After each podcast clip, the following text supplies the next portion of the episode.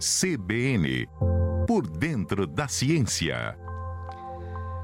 Professor Adilson, né? Professor Adilson de Oliveira, professor da UFSCar, ele fala para a gente hoje, na nossa coluna, sobre o resultado do telescópio James Webb. Eu adoro o telescópio desde criança, né? As imagens. Agora não dá nem para comparar as imagens que tinha lá na minha época de criança com as imagens que esses telescópios têm conseguido captar hoje. E hoje o professor falando para a gente do telescópio James Webb. Vamos ouvir. Bom dia, amigos da CBN. Comentarei com vocês hoje a respeito de mais uma descoberta feita pelo telescópio espacial James Webb. Como sabemos, no Natal de 2021, o telescópio James Webb foi colocado em órbita e começou a operar a partir dos meados aqui de 2022. E uma das grandes vantagens desse telescópio é que ele fica numa posição privilegiada em relação à Terra. Ele não fica em órbita da Terra como o telescópio espacial Hubble e sim ele fica numa posição que a gente chama de ponto de Lagrange, que ele fica parado em relação à Terra conforme a Terra vai se movimentando ao redor do Sol. É uma posição muito estratégica, no qual então permite que, conforme o, o, telescópio, juntamente com a Terra, vai fazendo a órbita ao redor do Sol, vai varrendo o espaço e obtendo informações importantes. Por que, que esse telescópio foi colocado nessa posição que está a alguns milhões de quilômetros da Terra? Porque ele tem que ficar afastado das influências da chamada radiação infravermelho. Radiação infravermelho é a radiação produzida pelo calor. Então, se esse telescópio tivesse em órbita da Terra como Hubble, que ficava apenas a 400 quilômetros da superfície da Terra, ficaria difícil dele obter as imagens que ele obtém agora. E o James Webb, então, tem uma das características importantes é fazer a observação nessa faixa do comprimento de onda que a gente chama do infravermelho.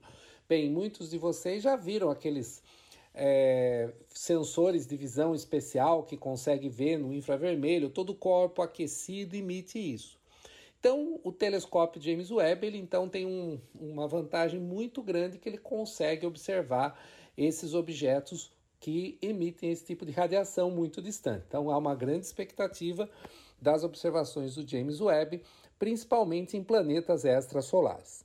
Mas a notícia que foi divulgada essa semana que um grupo de astrônomos da Universidade do Texas, em Austin, é, ao analisar as imagens recentes do telescópio James Webb, encontrou é, a formação de galáxias espirais muito semelhantes à nossa Via Láctea, a uma distância de aproximadamente 11 bilhões de anos-luz da Terra. Isso significa que há 11 bilhões de anos atrás já havia a formação de galáxias semelhantes à nossa galáxia, pensando que, conforme as estimativas é, que temos hoje, que o universo foi criado há cerca de 13,9 bilhões de anos, ou seja, 4 bilhões de anos depois da formação do universo, era possível então ter formações de galáxias semelhantes à nossa. Então, o trabalho foi feito observando 348 galáxias antigas e aí foi possível então é, obter imagens muito interessantes mostrando que ah, essas galáxias estavam se formando. O que, que isso tem então de importante, né? O que, que isso nos traz? Que logo que o universo foi formado, começou a se formar as primeiras estrelas, há, é, alguns milhões de anos depois do Big Bang, e elas já se organizaram na forma então de galáxias como a nossa Via Láctea, ou seja, cerca de 2 bilhões de anos após o, o Big Bang. Isso vai ao encontro de simulações computacionais que estavam sendo feitas há muito tempo, mostrando então essa possibilidade. Isso também significa que ao se formar essas galáxias também se formaram estrelas e talvez até planetas nesse tempo assim é, bastante antigo, indicando que então o nosso cosmos já poderia ter a formação de estrelas e galáxias talvez semelhantes à nossa, já nessas épocas muito distantes, né?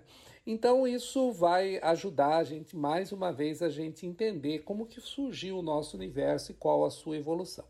E o James Webb, sem dúvida nenhuma, é a ferramenta mais poderosa desenvolvida até hoje que vai com certeza nas próximas décadas trazerem resultados fantásticos sobre o nosso universo e, quem sabe, também sobre a possibilidade de vidas em outros planetas, pois esse telescópio ele vai ser capaz de fazer medidas diretas na atmosfera desses planetas e pode encontrar sinais, por exemplo, de certos elementos na atmosfera que indicam a presença de vida. Mas isso nós comentamos com vocês em outro dia. Era isso que eu queria falar para vocês. Até uma próxima oportunidade.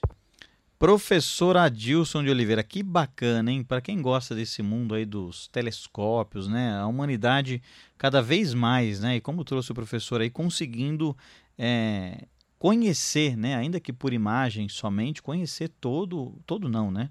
Mas boa parte do universo, né? O ser humano sempre tentando é, a, invadir, explorar os seus limites, né? Ultrapassar os seus limites.